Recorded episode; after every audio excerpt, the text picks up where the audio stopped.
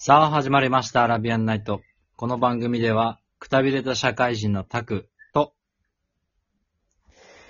漫画大好きおすずが、新しい発見をテーマに話をしていく番組になります。今回もよろしくお願いします。お願いします。お願いします。漫画好きのおすずさん。どんな漫画がお好きなんでしょうか？最近ハマってんのは、あのー、なんか金が動く系か格闘技系の漫画にハマってます。うーん。うん。確かにどっちもあの普段の生活でやってることだからね。大事だよね。うん、漫画で勉強できるのってすげえさ、すげえいい。あの、俺小学校の頃とか、うん。一応さ、歴史の漫画の本みたいなのあったの覚えてる？日本の歴史みたいな？まあ、あ50あ巻ぐらい。ったね。うんうんうん。で、あれ、あ、面白そうだなって思ってたんだけど、読んでなくて、読んでないの？ね。なんで読んでなかったかっていうと、そうそうそう、なんか先生が、なんかそれ読むなら、まあ読んでもいい、すごいいいいいんだけど、それ読むなら教科書を読んで勉強しないみたいな。ああ、わかる。なんかさバブル世代の人たちってさ、なんか活字読めみたいな感じの風貌めっちゃあるよな。あるあるある。本当に。あのさ、活字ばっか読んでて頭入って気にきんだわ、この、こちとら。だったらイラスト付きの方がわかりやすいよ。そうなんだよ。俺最近思った。なんかさ、漫画ばっか読んでないで辞書とかさ、本とか読めよって、なんか、親とかにも言われてたけど。ああ、うん昔ね。うん。や、漫画からの方が、症状だったりから感情を読み解くこともできるし、感情移入をしつつ、いろんなことね、知識以外にも、その、なんていうの、あの、視覚から入る情報も入るわけ、あるわ、あるわけだから、絶対に情報をで、あの、調達するなら漫画とかイラスト付きのものが手っ取り早い。そういう小説は小説でいいとこあるけど、情報、情報だって置いて絶対そっちの方がいいよな。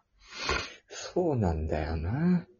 そう。でそこの部分を否定する人に限って想像力がないんだよ。で、知識力もないの。うんあんたがこう言うから、今は活字読んでめっちゃ知識があるんだ、あるから、知識を、知識を、なんていうの、ディペードするような場面で、こう話し合っても、逃げてくんだよね。いや、活字そんな好きだったら、もっと知識あって当然なのに、なんでないの？っていうか。それな。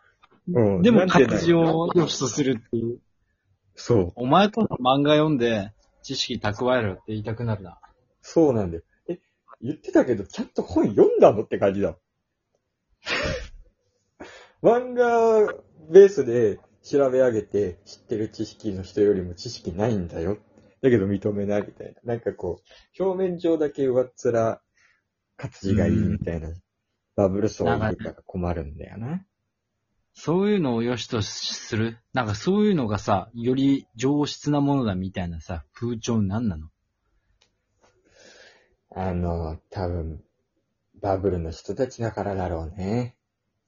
うん。だからあと、きっとそういう世代が死んで、いなくなった頃に、ようやくそういう、わけのわかんねえ、なんか活字第一主義みたいなのが消えていくんだろうな。そうそうそう。いやね、今の人たちってね、被害者だからね。今の人たちってあんま考えられないとか言うじゃん。うん。だけどさ、考えなくても成功してたバブル層の奴らが産んでる子供なんだから、考えなくてもいいって教育になるのは当たり前で、考えられないのは当たり前だよねっていう。うん。本当に、そのことを棚に上げて何言ってやがるっていう。そうだよな。なんか、それで思い出したわ。うん。あの、エントリーシートとか、あとは履歴書とか、ああいうのをさ、手書きの方がいいみたいなのも、まあだいぶ前から言われてるけど意味わかんねえよな。めんどくさいって話しねえよ。こっちは一個だけてめえのとこに書いてるんじゃねえぞっていう。なんかさだよな。そう、どっちも別に、どっちでもいいですよっていう。普通にあの、ワードとかで打って、テキスト打っても、えー手書きで書いても、でもいいですよっっていう会社嫌い。絶対手書きに差別化しようと思って、みんな。それさ、あれじゃない？なんだっけ？あの、就職面接の時に私服でいいって書いてあるのに、私服で行ったら怒られるやつみたいなさ、もう決まってんのそれさ本当にいるにのかな？俺、選ばせるみたいな。それあったらぶち切れるけどね。え、実際でもマジで怒られるんでしょ？私服でいいって書いてあって私服で行くと。まあ、実際、なんか身の回りでは聞いたことないけど、あの、そういう話はあるよね。なんか、カズレーザーが、それで行ったらしいの。で、私服ばっかで行って、ああ、赤いやつでね。あ何してんの？ってなって、いや、私服でいいって書いてあったからって。え、わかるよねそれくらいってなって、速攻で終わったらしい。まあいいです。そういう会社は、まあ、こっちからお断りっていうレベルだな。何なんだろうな、そういうの。そうね。いやいやわ、ほんま。ほんま嫌やわ。エントリーシートで思い出したけど、なんか、ついこの間事件があって、子供を、なんか遺棄したと。うん。で、ちょっとなんか頭おかしい人でさ、ほん。風俗業やってたらしいんだけど、まあ企業に就職しようと思って、エントリーシートを送ってたらしいのね。うん。なんか志望動機とか、そういう欄全部空白で名前だけ書いて送ってたらしい。怖い。まあ、とりあえず感半端ないな。あー、なんかさ、うん。うん舐めてるの真骨頂やんって。お前そんな中途半端なことするぐらいだったら送んなくてよくねっていうレベルなんだよな。まあ、ちょっとおかしいだろうな、そういうことしちゃうぐらいだから。わかんないんでしょうね。考え方がわかんないんでしょうね。どうすればいいかわかんないんだよ。うん、だうん、ちょっと、障害レベル、なんだろうな。うーん。そうね。笑っちゃったもん、そのニュース聞いたとき。まあ、そうなるよね。うん。いや、いるよね。変な奴ら。変な奴はいっぱいいるね。あ、変な奴で思い出したわ。この間普通にトンカチが深夜歩いてるオレンジのジャケットのやついた。あともう一つ。あの、都心なのに、タヌキ歩いてた。都心っていっぱいいるよな、いろんなの。案外ね、そのさ、イタチみたいなのもいたりするじゃん。うん。まあ、都心っつうほど都心ではないけどね、その、し新宿、渋谷とか六本木とかじゃないけど。そうね。なんかないどっから来たの？タヌキ。タヌキって絶対野生だよね。野生だな。仮暮らししてんでしょ、どっかで。かわいい。かわいいんだけど、タヌキって凶暴らしいから怖い。あ、そうなんだ。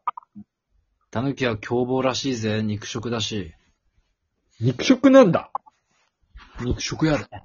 タヌキって、何？タヌキとキツネってどっちが強いの？え？わかんない。